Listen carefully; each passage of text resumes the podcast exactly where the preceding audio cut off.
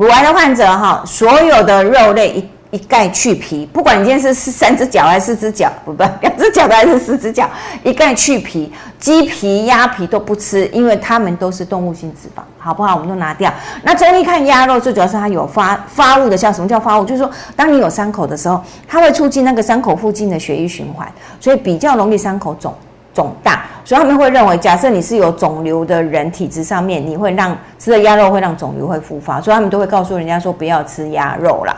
好啊，但是在营养学，我可以看营养营养成分啊，我跟安诺款我也看不到它会让伤口肿大哈，所以其实这个是要因人而异，就是依照你的自己的本身的体质，假设你的伤口修复没有完善。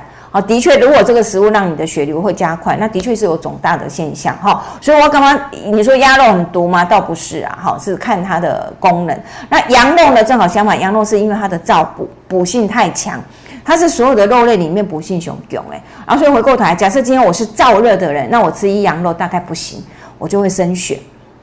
我那个就是哎哎，我容易出血啦，好，对女性来讲很容易出血，所以羊肉就不适合啊。可是我如果对一个虚寒体质的人，哎，适当的羊肉它反而是有滋补的效果，所以不能以便概全，要依照你自己的体质来选择食物才是对的。